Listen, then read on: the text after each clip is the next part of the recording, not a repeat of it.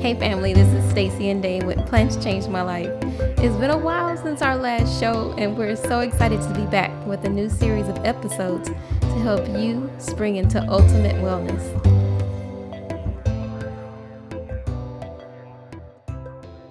So, Plants Changed My Life is the manifestation of our longing for healthier individuals, healthier families, and healthier communities. We truly want everyone in the world to take on a healthy plant based lifestyle. We would love to see tasty and healthy foods in schools, workplaces, family gatherings, and other social events. One thing that we often talk about is how a person dies, and during the repast, the food served is the same type of fare that slowly led to the loved one's death.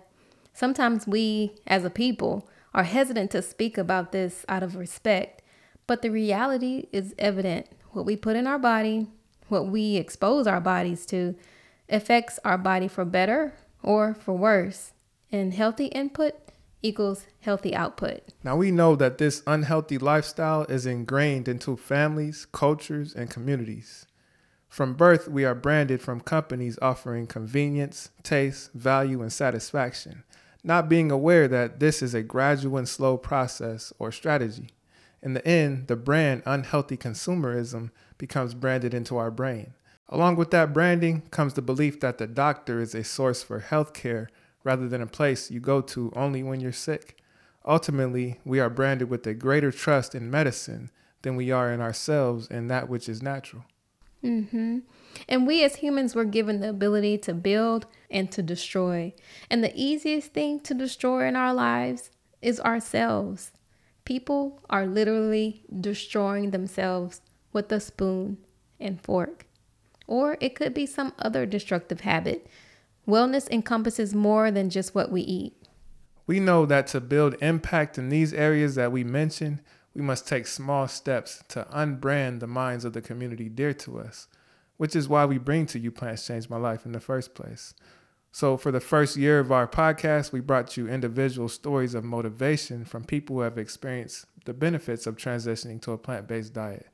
These beautiful individuals not only have seen changes in their bodies and health, but also have benefited from the shifts in their mentalities that have unbranded them from the unhealthy lifestyles that have been passed down from generations.